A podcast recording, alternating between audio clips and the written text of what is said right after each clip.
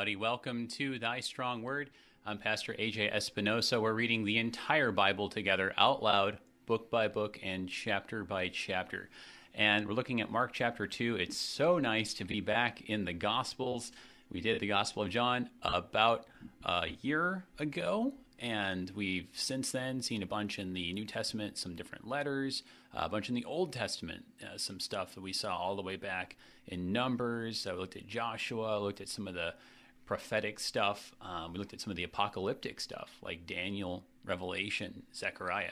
Uh, but yeah, we're back in the Gospels. So there's something nice just about, you know, reading the stories of what our Lord uh, did. So uh, here we're looking at Mark chapter 2, and we've got not as many things crammed in as we did in Mark chapter 1, um, but still still a few. Um, you know, it's it's really if you had to summarize it though, it seems like it's our Lord just really getting into this controversy and confrontation with the authorities. Um, it's just really happened very quickly. We saw it already happen in chapter one, and chapter two it just gets more intense. So uh, let's get into the chapter today. Joining us, we've got Pastor Curtis Dieterding, pastor at Zion Lutheran Church in Fort Myers, Florida. Good morning, brother. Good to have you with us. How are you guys doing there in Fort Myers? Oh, it's good here. Good to be with you here this morning. Um, everybody here in in our parish, uh, in our church anyway, has uh, been very healthy, very sound um, as we continue to shelter in place. Uh, and it seems to be that way for most of our churches, most of our churches anyway here in the area. Uh, as we gather together as pastors online now, uh, kind of sharing with each other how things are going, keeping each other in our in our prayers, um, trying to also keep those around us in our communities and all the different organizations and things that we work with in our prayers as well. And so, uh, yeah, we're just kind of moving through this time with everyone else around the world. Uh, definitely a different time, isn't it? Yeah, I, I, I, would say so. Yeah, different different time. Um, and it's just you know we've just seen too the situation is so fluid so, I mean, we'll see what it's going to be like. You know, I think that a lot of people out here in California are kind of waiting on bated breath for some word of loosening of restrictions, some kind of indication, or some kind of date being given. So, you know, I think I think a lot of people are um, are hoping that we can uh, take a maybe more balanced approach for how we're doing this, and not have it be just so kind of, you know, uh, just all things across the board. So. Uh, but yeah, I mean, Lord, Lord willing, um, you know, may, may He grant that that we can achieve a balance that protects our neighbor, but also um, also provides for all the needs of people, not merely the uh, kind of physical ones. So, so I, uh, yeah, I don't, it's, I don't, I don't know what's yeah, I don't know what's going on out in California. Um, is there are, they are they beginning to reopen out there? Is that what they're trying to do yet? Are they trying to move into those phases that uh, were hand, handed down by the federal government? Um, any any kind of opening at all over there? Um, very very slowly. Uh, I think I read that in Los Angeles they're they're starting to loosen some of the restrictions. Um, things like golf courses where people are pretty spread out anyway. so um, some things like that, but um, yeah, it's it's very gradual still, and pretty much for the most part, the the state's just still under shelter in place. Just you know, don't go anywhere. Of course, it's it's like shelter in place, but then it's just kind of like you know people are just kind of like hanging out in like parking lots and um, you know, walking paths and Target. So I don't know. right, right. Uh, right. and I, I, mean, we're we're just in the phase of trying to to reopen. So we've had our beaches open up, our parks are opened up again. Um, we have restaurants that are now they just this week they're just starting to open up you know, 25% capacity.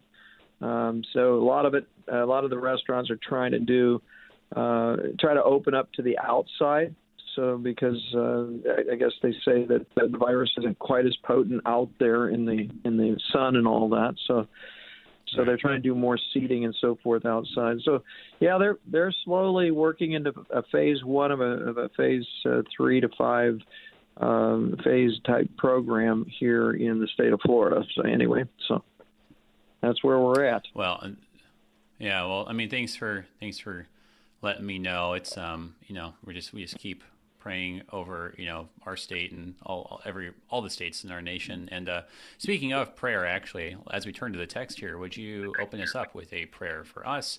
Um, for the Lord's guidance as we look at this chapter, for everyone following along with us, and uh, just yes, for uh, our, our nation and for all of our brothers and sisters out there. Thank you. Almighty God, we come before you calling you mighty because you are the creator of all things and you show your might in so many so many ways. As we approach your word this day we see christ jesus uh, showing that might and that power again in uh, in the healing of the paralytic in all that he shows us in uh, in what it means for us to be trusting and have our faith completely upon you especially during during times like these, the times of, of pandemic, that we can uh, truly uh, depend upon you fully, trusting in you uh, to uh, continue to provide for us that what that which we need. Uh, we pray that you would give us extra portions of patience and understanding. You would help us to keep our eyes open to our neighbors who are hurting during this time, uh, finding ways in which we can reach out to them and help them and bring your love, your care, and your compassion into their lives. Be with us as we see Christ being compassionate, reaching out and touching and healing the lives of those around him in our uh, reading of your word this day, that we might continue to grow also in that same grace which we receive from your Son, Jesus Christ, our Good Shepherd, in whose precious and holy name we pray. Amen. Amen. Thank you, brother. Um, let's go ahead then and turn to the text. And let's just start by reading it straight on through and uh, just kind of letting the text speak for itself. And then we can come back around and look. We want to, once we start kind of looking at this in detail, we want to look at this, uh, as you were mentioning, this, this first episode, this healing um, which is then followed immediately with controversy. So, uh, but before we start breaking it down and talking about it, let's just get it read first here out loud. We're looking at Mark chapter 2 here in the English Standard Version. And when he returned to Capernaum after some days, it was reported that he was at home, and many were gathered together so that there was no more room, not even at the door. And he was preaching the word to them. And they came, bringing to him a paralytic carried by four men. And when they could not get near him because of the crowd, they removed the roof above him. And when they had made an opening, they let down the bed on which the paralytic lay. And when Jesus saw their faith, he said to the paralytic, Son, your sins are forgiven. Now, some of the scribes were sitting there, questioning in their hearts, Why does this man speak like that? He's blaspheming. Who can forgive sins but God alone?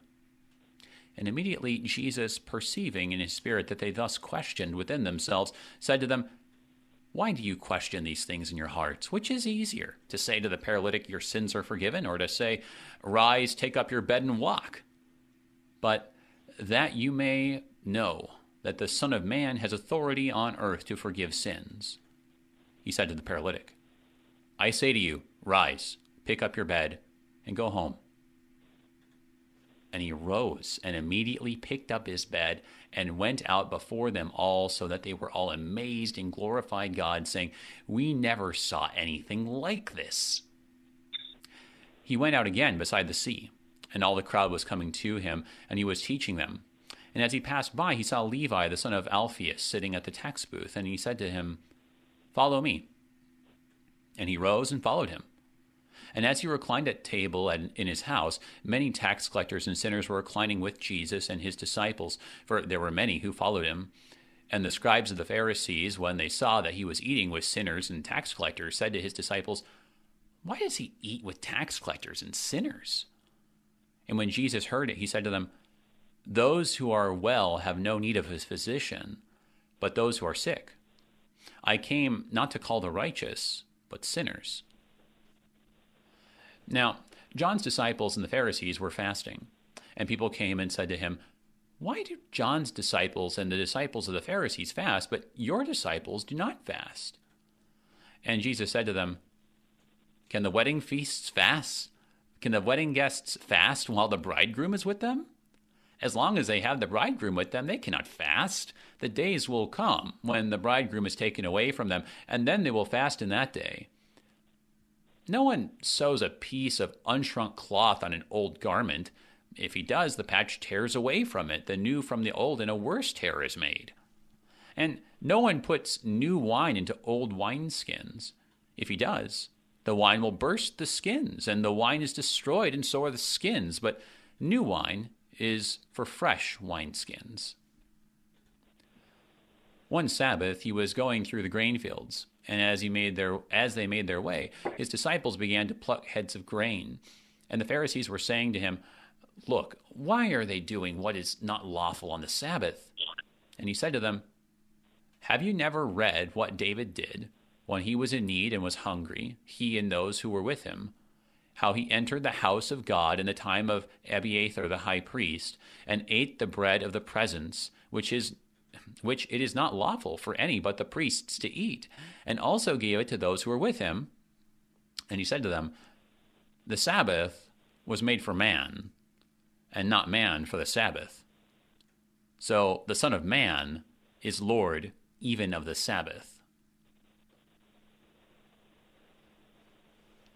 All right, so it's uh it, it's a it, it's a fun chapter. Uh, I mean, it's uh like, like I was saying, you know, in chapter one, you already had a little bit of uh, the controversy, right? You know, you, you had the um, where was it now?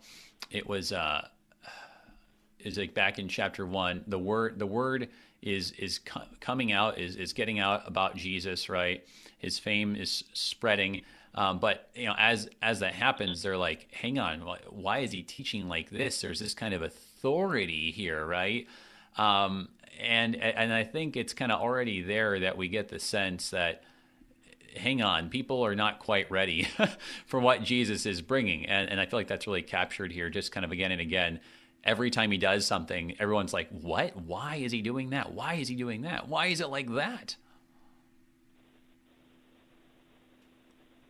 Yeah, they were talking about uh, in chapter one. You know, we've never seen that kind of authority, not even among the scribes. Yeah. We've, you know, he's talking about uh, he's spreading this everywhere, all throughout the whole region of Galilee, and uh, it, it's really interesting because when they when it starts off here talking about Capernaum, I, uh, I can actually.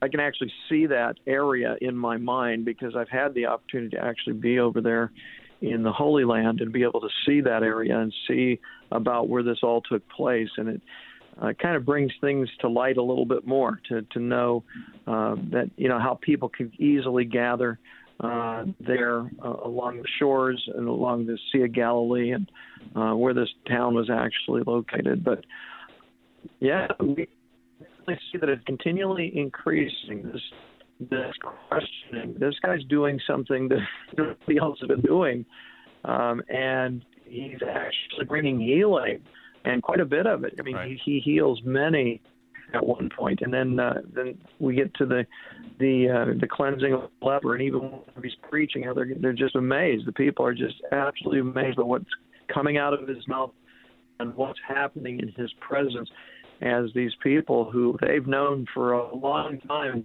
to be uh, ailing ill, and uh, to all of a sudden, th- this man has given them a new hope, a new life through the cleansing that comes from his uh, from his word, from his mouth. Right. Yeah. From from his mouth, from his authority. Right. I mean, we talked about how that, that's immediately what you get in chapter one. It's all about the authority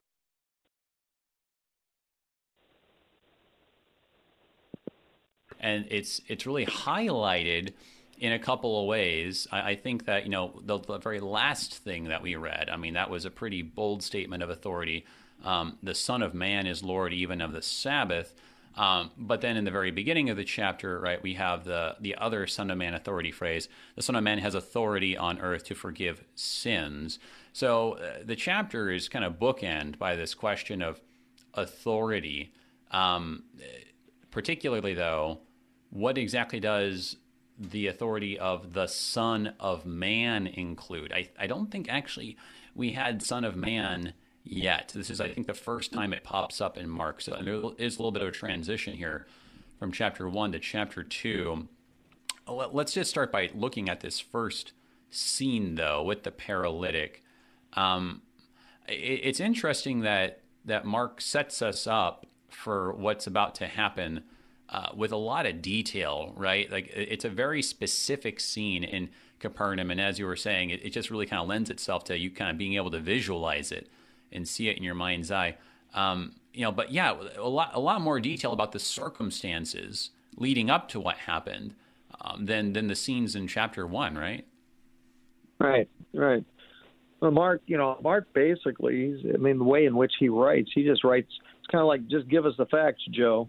You know, he doesn't really uh, elaborate a lot on on what you know what uh, what's going on in the in the story. He just pretty much just gives you the facts. But yeah, here he he kind of gives us a little bit more. Uh, we can definitely see it's uh, it's told in a, a little bit broader stroke uh, as far as the story goes, and uh, especially this this healing of the paralytic and and what's going on here uh, with people now knowing that this man can cleanse uh, gathering together at this door where he's at, the home that he's at at the time, and uh, and I like this verse in verse five where it says, "and and when Jesus saw their faith," um, and I, I like that because yeah. he knows he knows the heart, and he already knew, you know, he already knew that these these folks believe in him, uh, the believe that he is someone that uh, could possibly be the one that they're waiting for, even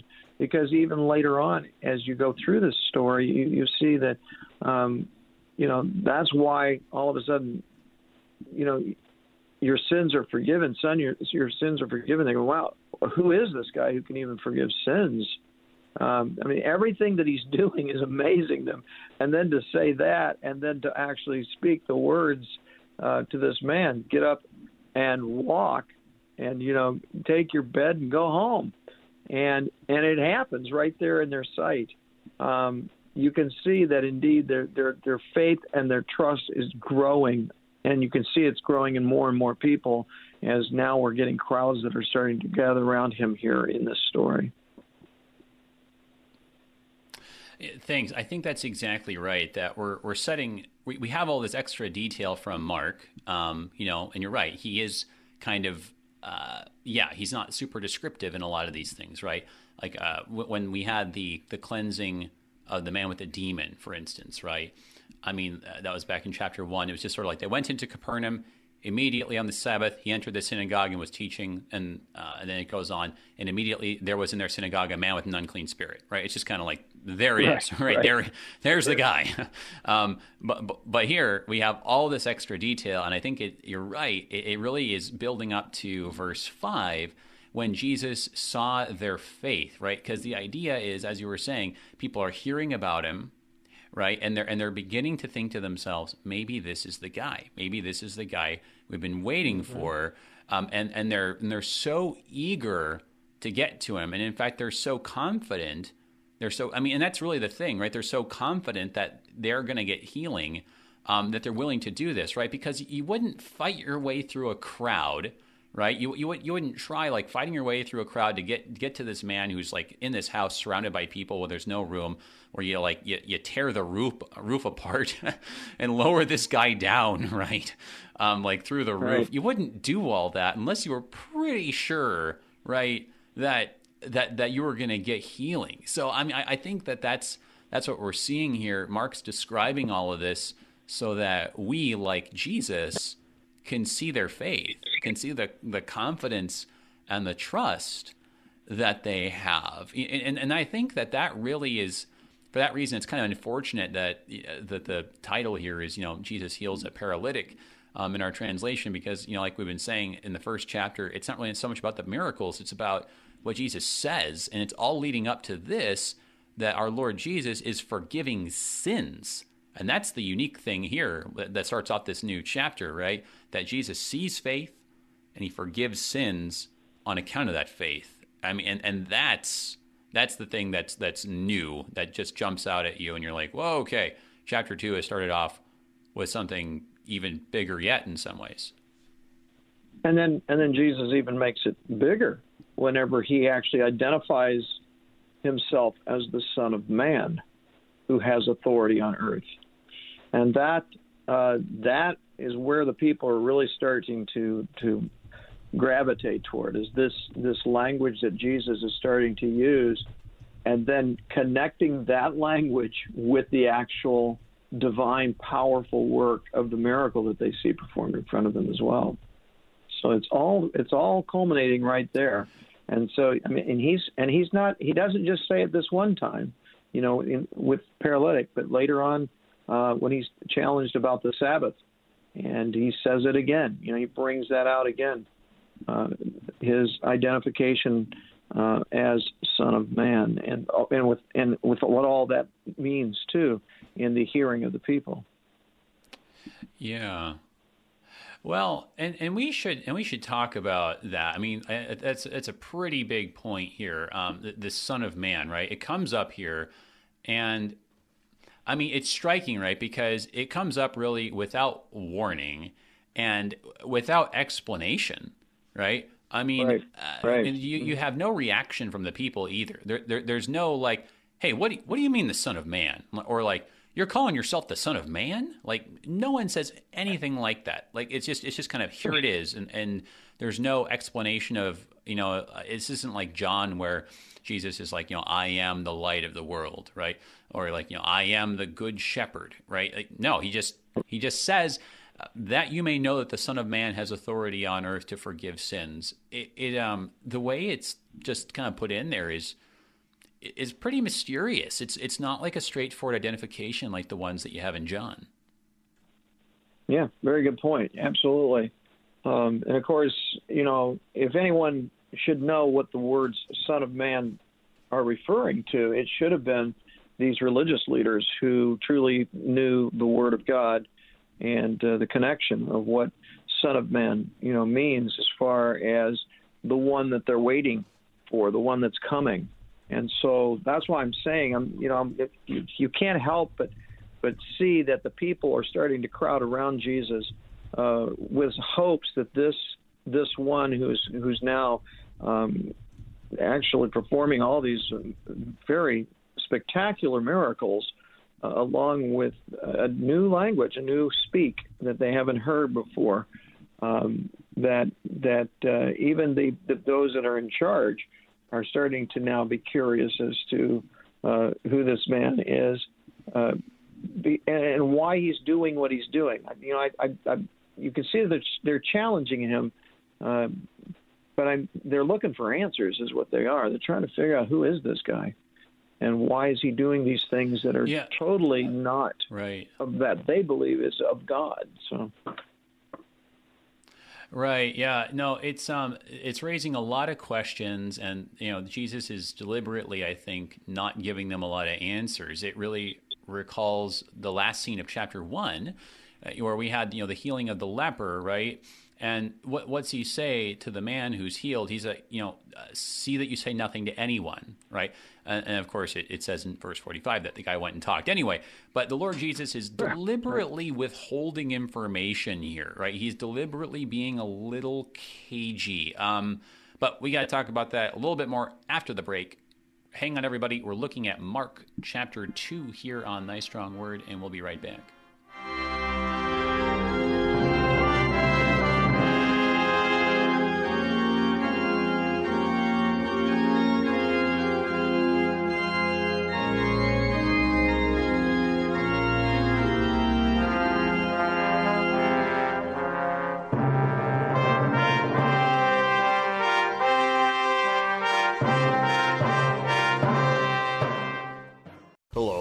This is Dr. Dale Meyer. Have you heard Concordia Seminary's program, Word and Work and Intersection? Every week, you can hear it on KFUO Thursdays at 2 p.m. Central Time. We visit with many interesting guests about how the Word of God applies to their daily vocations and ministries. Be sure to tune in, and may the intersection of Word and work be busy on your corner.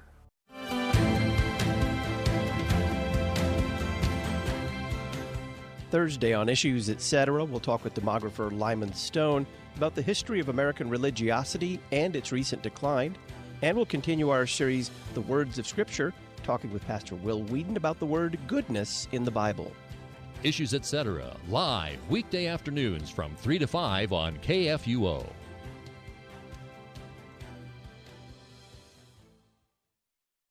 Hi, I'm Pastor Mark Hawkinson, host of Moments of Assurance Worldwide KFUO. On the next MOA weekend, Saturday and Sunday, I'm going to be sharing thoughts with you about the parable of the wedding feast. Jesus said, But when you're invited, go and sit in the lowest place, so that when your host comes, he may say to you, Friend, move up higher. Well, how do those words apply to you and to me today? I'll talk about it this Saturday and Sunday morning on Moments of Assurance Weekend, 7:45 a.m. Central on Worldwide KFUO.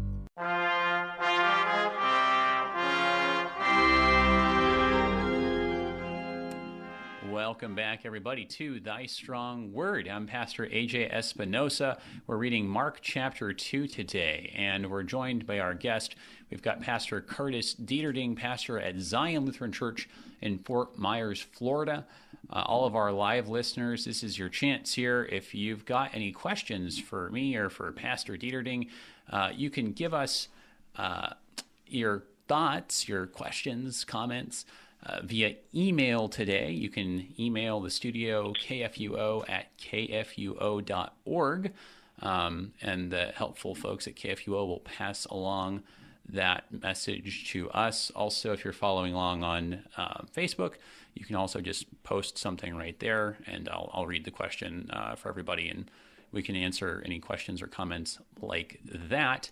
Um, and uh, yeah, so so no no phone calls today though, unfortunately, but that's uh, that's okay. Well, we can still do email or the Facebook. Uh, also, uh, don't neglect to thank our underwriters at the Lutheran Heritage Foundation. Thank you guys for your work and for supporting Thy Strong Word. Their website is lhfmissions.org. So, Yes, we were just talking about uh, the Son of Man that just kind of comes up here all of a sudden.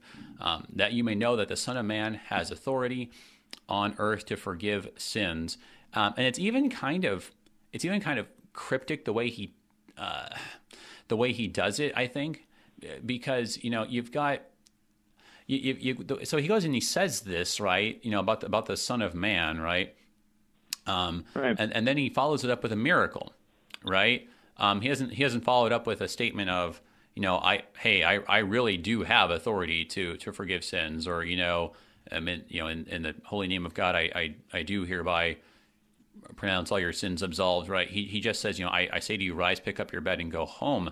Um, and, and it so it feels like there's a little bit of this this mystery surrounding this like with the the man previously cleansed of leprosy where the Lord Jesus is actually controlling the narrative that's coming out around him. Like he, he knows that his fame is going to spread.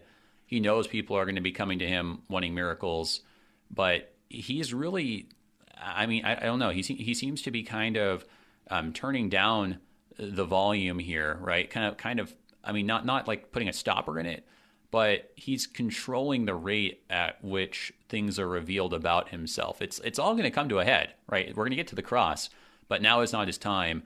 Um, and and there's this sort of kind of pacing that he has. It seems. Right, and, and of course we have uh, we've understood that whenever Jesus is asking people, please don't say anything about it. Don't go and tell others about this that there is a timing that's going on about uh, how quickly people are going to be hearing it, how fast they're going to be gathering, um, because of what uh, the uh, gentleman did that he healed earlier, that cleansing.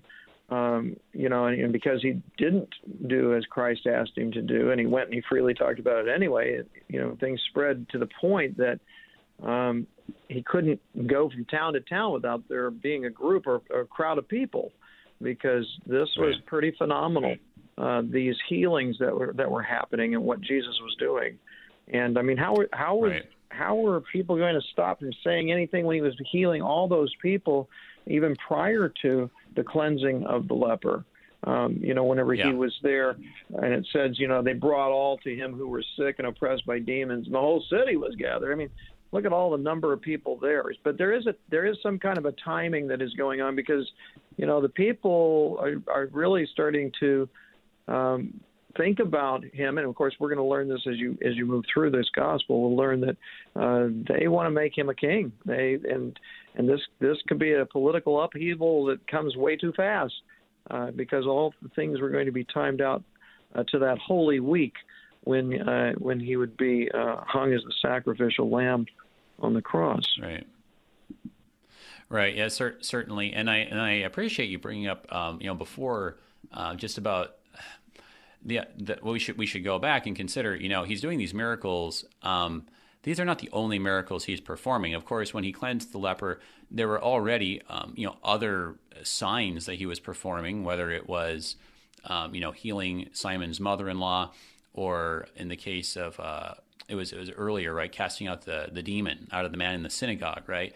I, I think that when you have then Mark telling us that he sternly charged the leper not to say anything, I think the point is less like, oh, hey, Jesus like tried to have no one figure out about the leprosy healing, right? But he talked anyway. Like Jesus was like, you know, kind of face palm, like, oh, he, he talked, right? I, I, I, don't, I don't think it's that as much as it is like, actually, we, we're probably to be understanding that the Lord Jesus has actually kind of all along been telling people to keep it to themselves.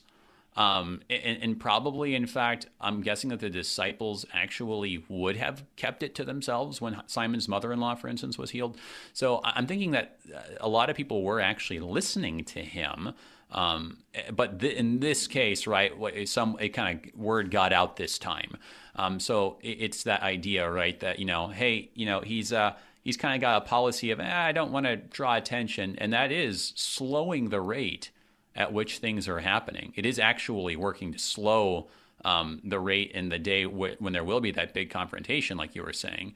Um, uh, but but yeah, there is going to be a little bit that's that's leaking out. But this is, I think, what you have in John in uh, chapter ten, where you have this. Uh, you know these these different uh, moments, right? Where in chapter ten, verse twenty four, you know everyone's gathered around him and they say, "How long will you keep us in suspense? If you're the Christ, tell us plainly."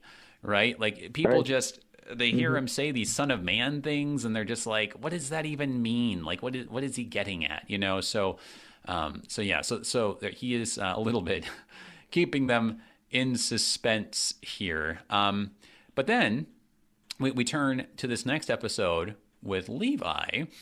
And uh, in this case, right, this isn't so much. Um, I mean, it's interesting. It's it's not so much like you know who is this who has the authority to forgive sins, um, but it's why, why is he eating with sinners and tax collectors, right? So you know he's uh, Mark has told us about Jesus, our Lord, calling a few of his disciples, but he takes special attention here with the calling of Levi. Yeah, I, I, I like what uh, yeah, I like what Jesus does as far as yeah, uh, what he's doing is challenging, of course, the scribes and the Pharisees um, with uh, a number of of um, you know laws, rules, and regulations that are more made by man and by those scribes and those Pharisees than what is actually part of God's will. And so Jesus is bringing that to bear and he's getting right in their face with it too. I mean, he's doing things that are very different. You know, when those when those folks all stood together, we never saw anything like this. Um, that's probably what was going on in the in the hearts and the minds of the Pharisees time and again. When Jesus would do things just like that, how dare he would eat with tax collectors and sinners, you know? Um, but what I like too is in all of this, you know, with the Son of Man language, and now you get to these these uh, these statements, these very quick statements that Jesus makes that are like nothing they've heard before. You know, those who are well have no need of a physician, but those who are sick. I mean, that's a phenomenal statement. And he goes on to say, I came not to call the righteous, but sinners. And then as we move through the rest of this chapter, he's got he does this on on and on again, you know, about you know using different examples uh, about the bridegroom, the wedding guests, and uh, the wine and the, and the and the old garment. I mean, he is speaking in in ways that is painting a picture of what is true, what is honest and true, uh, compared to what the Pharisees believed to be the, the, the, true way to follow God and to, to understand what what uh, you know what what's really um, according to God's will and according to God's laws. You know, because we they know they know those laws are a reflection of what's true for us to as people to live in relationship with God, and so it's just it, it's it's wonderful to watch how Jesus almost every single word now that's coming out of his mouth is you could just say, "Well, we never we never heard anything like this," you know. Um, so right, yeah, this is this is taking them this is taking everyone by storm. It really is. And, I like to, um, you know, I, I, like what you're saying that you know the way he's talking is very different. I, I agree, and it's like when he says this, and he says, you know, those who are sick, right? It's interesting because he doesn't say that right? Like after he heals the paralytic. He doesn't say that after he heals the leper, right? Where it kind of lit- literally would have made sense, right? Um, where mm-hmm. he's actually healing somebody here. But in this case, right, who is he like healing? Um, who are the sick people? Well, it's sinners and tax collectors, like Levi, the son of Alphaeus, right? So the way that the Lord has connected sickness with sin is I is I think really interesting because I, I don't think he was the first person to do that. I, I think that when you read the first story here um, about the healing of the paralytic, I, I think everybody, I think everyone got what was going on, right? Isn't it interesting? You know, when Jesus sees their faith, right, uh, referring to the, the man, the paralytic, and his friends, you know, he's the first thing he says is, "Your sins are forgiven," and no one's like, well, hang on, he didn't ask for his sins to be forgiven, right? right? Like no, no one said like, well, I just wanted to be healed, right? Like no, no, no one, no one says anything like that. Um, well, they, they start questioning what, well, why is he for, why is he forgiving sins, right? Um, but the thing is, everyone already made the connection between sickness and sin, right? I, I think, I think that everyone already got that, and I think that there was already a large assumption in the culture that if you had some kind of disease like um, you know uh, like paralysis, it was because of sin, right? I mean that that was like a widely held belief that if you had some kind of long term illness, this is because you were just a, a, a, terrible sinner, you had done something terrible, or maybe your parents had done something terrible, right? You think of like uh, in Exodus where the Lord says that uh, the sins of the fathers will be punished uh, on the onto the children's generations to the third and the fourth generation, right? So the, there's this idea that the, the sickness and the sin are connected, right? But but that's just the problem. It's like, well, if if the sin and the sin uh, the sin and the sickness are connected, well, no one can do anything about the sickness because only God can forgive the sins, right? I mean, I mean, I think that's the the assumption. It's like, oh, we can't do anything about this then, right? But then Jesus is saying like, hey, look, um, I actually can though, so I can deal with both. I mean, and I, I, think that's the thing that's like you were saying, kind of blowing people's minds here. Yeah, yeah, because it just it just you can you can you can sense how it's picking up as you see uh, where the people are that are around him, and especially with the scribes and the Pharisees, you can see that as well. I mean, every single one of these stories, uh, every one of these events that we read about here in this chapter um, there are questions being asked in every single one about you know like why does this man speak like that you know how can who who can forgive sins but God alone uh, why does he eat with tax collectors and sinners? Why do John's disciples and the disciples of the Pharisees fast but your disciples don't fast? And why are you looking at what's not lawful in the and that's just question after question after he is he is blowing their minds because he is all of a sudden coming in with an authority that they haven't seen before, and it's it's definitely challenging them. Right, and, and it's you know it's not um it's not crazy um, what what they're objecting to, right? I mean, that's the thing. When you take the sickness metaphor of sin, which I think that they were kind of basically operating with, right? Do you go near people who are sick, right? And of course, this is an, an, idea that I think a lot of us are kind of familiar with, right? Um, if you know you got people who are in quarantine, right? You don't go visit them, right? And so, right. You know, like like it says in Psalm one, you know, blessed is the man who walks not in the counsel of the wicked, nor stands in the way of sinners, nor sits in the seat of scoffers, right? Uh, there's this idea that you know if you've got somebody who's you know in sin, like these tax collectors and sinners, you know, you, you ought to keep your distance. You know, keep well enough away. Um, in the same way that you would keep away from a leper, right? Unless you want to also get leprosy, right? Like so. So I think that's that's the thing. You know, we're kind of thinking of it as oh, you know, these people, like, you got, we got, you know, social distancing here, right? Like, you can't go near them.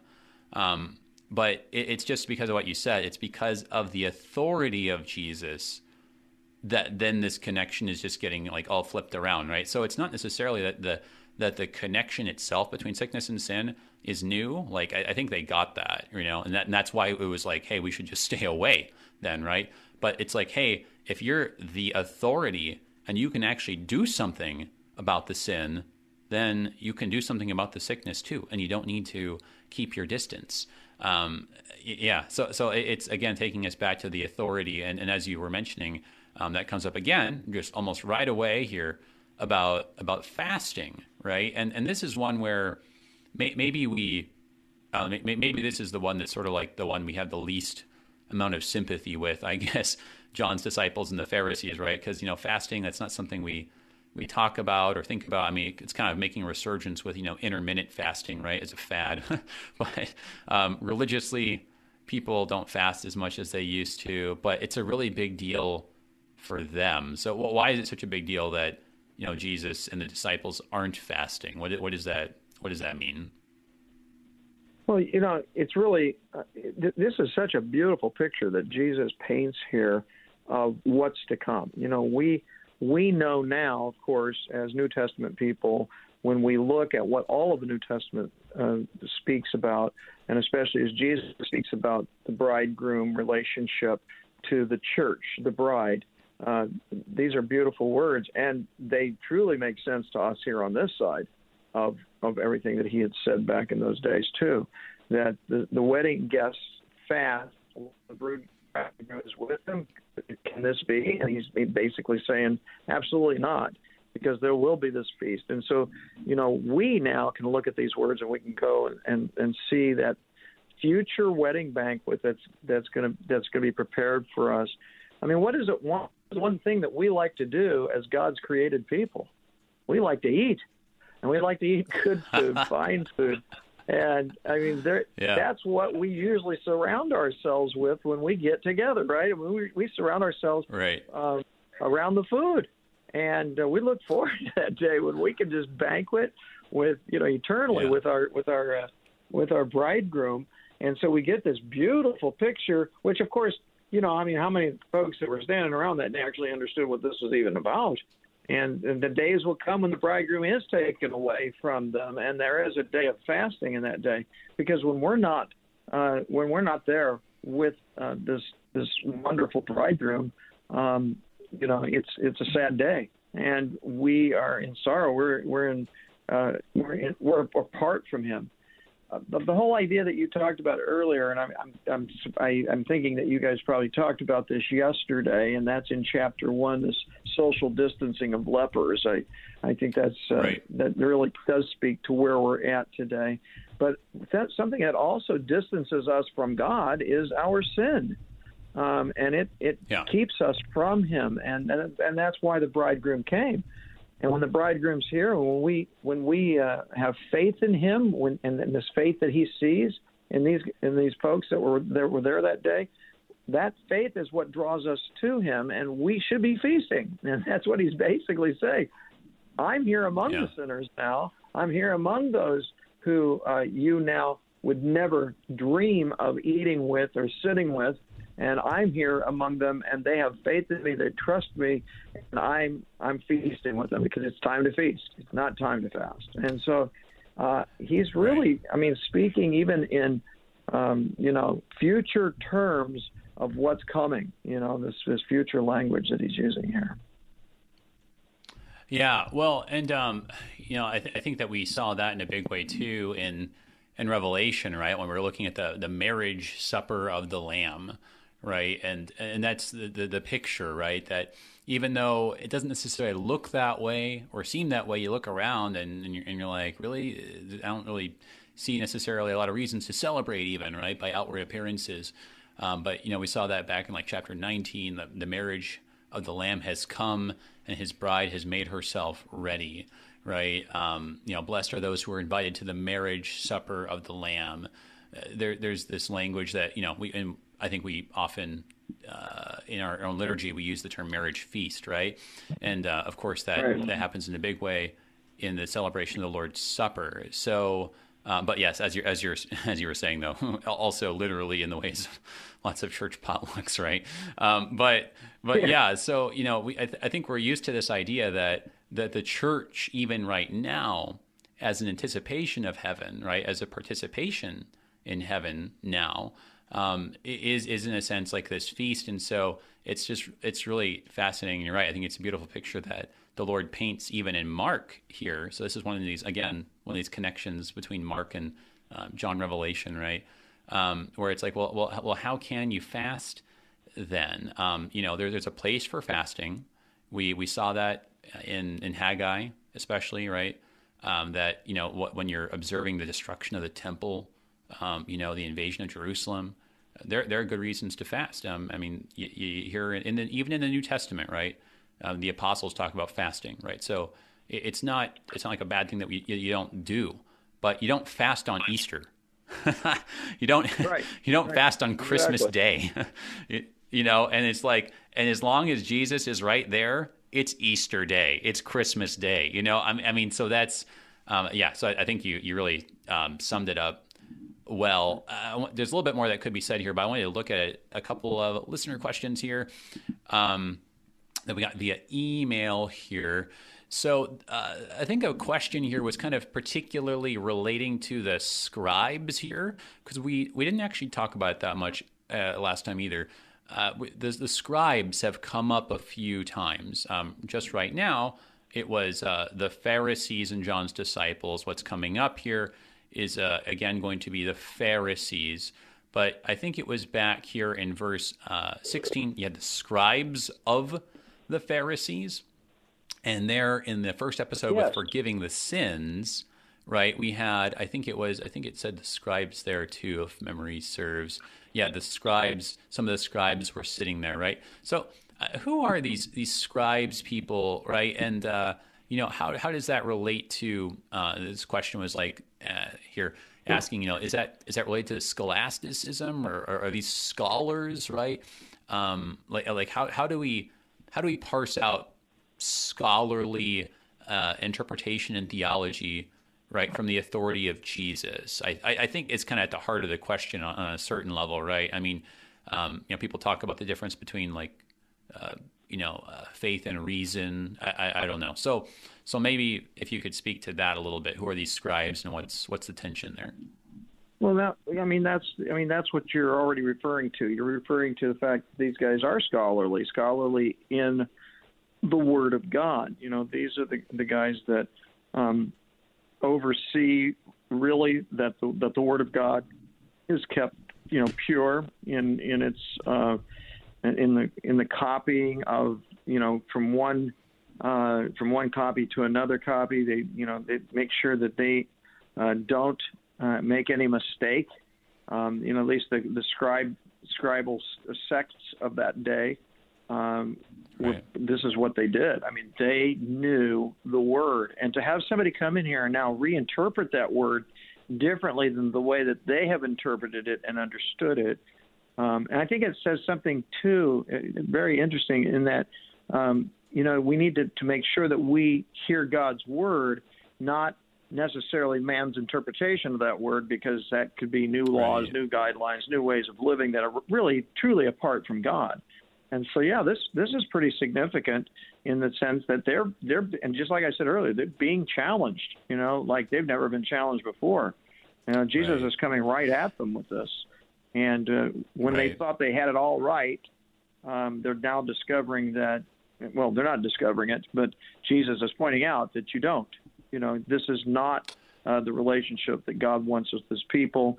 Uh, this is not right. uh, how God wants us to deal with one another. And so he goes right to the sinners. He goes right to those uh, who are tax collectors, those who are seen as low lives in the in the society, and he goes he goes to them to now bring to them um, the hope that uh, God loves them too and has compassion upon them as well. And uh, so right. that's yeah. You know, we're starting to see Jesus doing this now. Uh, this is the very reason for which he came was to forgive sins. You know that we might be restored back to. Uh, that was his mission to be restored back uh, to. Um, and, and I think a relationship with God. Yeah, and, and I think that that's what you just said is the key there: the love and the forgiveness. That I mean, this reminds me of um, Paul in First Corinthians chapter thirteen where he talks about, you know, I can have like all wisdom and knowledge, right? And all these gifts in the spirit and like tongues and insight and interpretation, right? But if I don't have love, I'm a noisy gong and I'm a clanging cymbal, right? And, and I think this is kind of basically what the Lord's getting at with this wineskin analogy, right? Like, you know, if, if you're not if you're not to love people, if you're not actually praying you know, for for these sinners and tax collectors, if you're not actively seeking their good and their blessing, um, then you know all your scholarly learning and insight and erudition, it, it's like an old wineskin that just can't take this new wine that I'm pouring, right? Because the new wine is the wine of His love and compassion, and ultimately His passion, right? I mean, so which is all about love and forgiveness. So, I mean, I, I think that the Lord Jesus isn't coming in here and saying like, oh well, you must reject the way of reason uh, no, no, do not come to me with your intellect and your your rationality. Come to me with you know trust and childlike faith. No, I don't think that's actually the the tension. Um, I, I, think the idea is that they've got all this learning, which is a good thing, right? Because it took it took uh, a lot of learning to be able. I know it sounds funny, but the people who were copying the manuscripts, right, and who were the scribes, right, you had to have a really good familiarity with ancient languages and theology and all the rest um, to be able to make sure that you were uh, doing that the right way so that you could actually catch a mistake, right? So yeah, I, I, don't think he's actually criticizing their learning. I don't. I, I, mean, I think the Lord wants us to worship Him with our minds, right? Um, but the thing is, that can all uh, whitewash and mask an unloving heart, right? And so I, I think I think what the Lord calls us to is ultimately uh, both. Now, with only one minute left here, uh, we got to take a look at specifically here this Lord of the Sabbath idea because I think this is kind of like the uh, big case of what we just said, right? Because there was lots of learning and there were lots of rules and interpretations that said you couldn't do this, you couldn't do that. Like, what does work mean? And there was a lot of really intelligent discussion that was going on about what you could and couldn't do, scholarly insights, right? Interpretations. Um, but Jesus is like, hey, but guys, the thing is, you've missed the heart of the matter. So just maybe 30 seconds here. Um, yeah, what do you think that that key uh, meaning there is of the Son of Man is the Lord even of the Sabbath? Yeah, you know, again, you know, they're trying to to establish. They're they're going back to rules and that they have developed and that they had uh, put put together. And and Jesus is basically saying, actually, the one that's above all of everything, including the Sabbath itself, is our God. Uh, and in and of course he's he's marking himself out here as the Son of Man again. Um, he is the one. He's the great physician who has come to heal sinners, to uh, bring them back, like I said, into a relationship with God in heaven, and uh, and to, to set them on a path, knowing that um, God is bringing the power the forgiveness of sins into this world right. to this one called Son of Man, Jesus Christ our Lord. Amen. Amen. They, have got to, after all their scholarly erudition, they got to hold this up and say, hey, is this loving people? Is this putting the Sabbath for man? If it doesn't pass the law of love, got to go back to the drawing board. Thank you so much, brother, for helping us break down this chapter, Mark chapter 2. God bless you and the rest of your Easter season and all your people there in Fort Myers, brother. Yeah, it's always a joy. Stay safe and sound. Thank you. Appreciate it. Everybody, that was Pastor Curtis Dieterding, pastor at Zion Lutheran Church in Fort Myers, Florida. Moving on to Mark chapter 3. Uh, more healing, more controversy. Stay tuned. I'm Pastor AJ Espinosa. Until next time, peace. Your support is vital for this program to continue. You can make a gift safe, secure, and easily online at kfuo.org. Thank you for listening and supporting Thy Strong Word.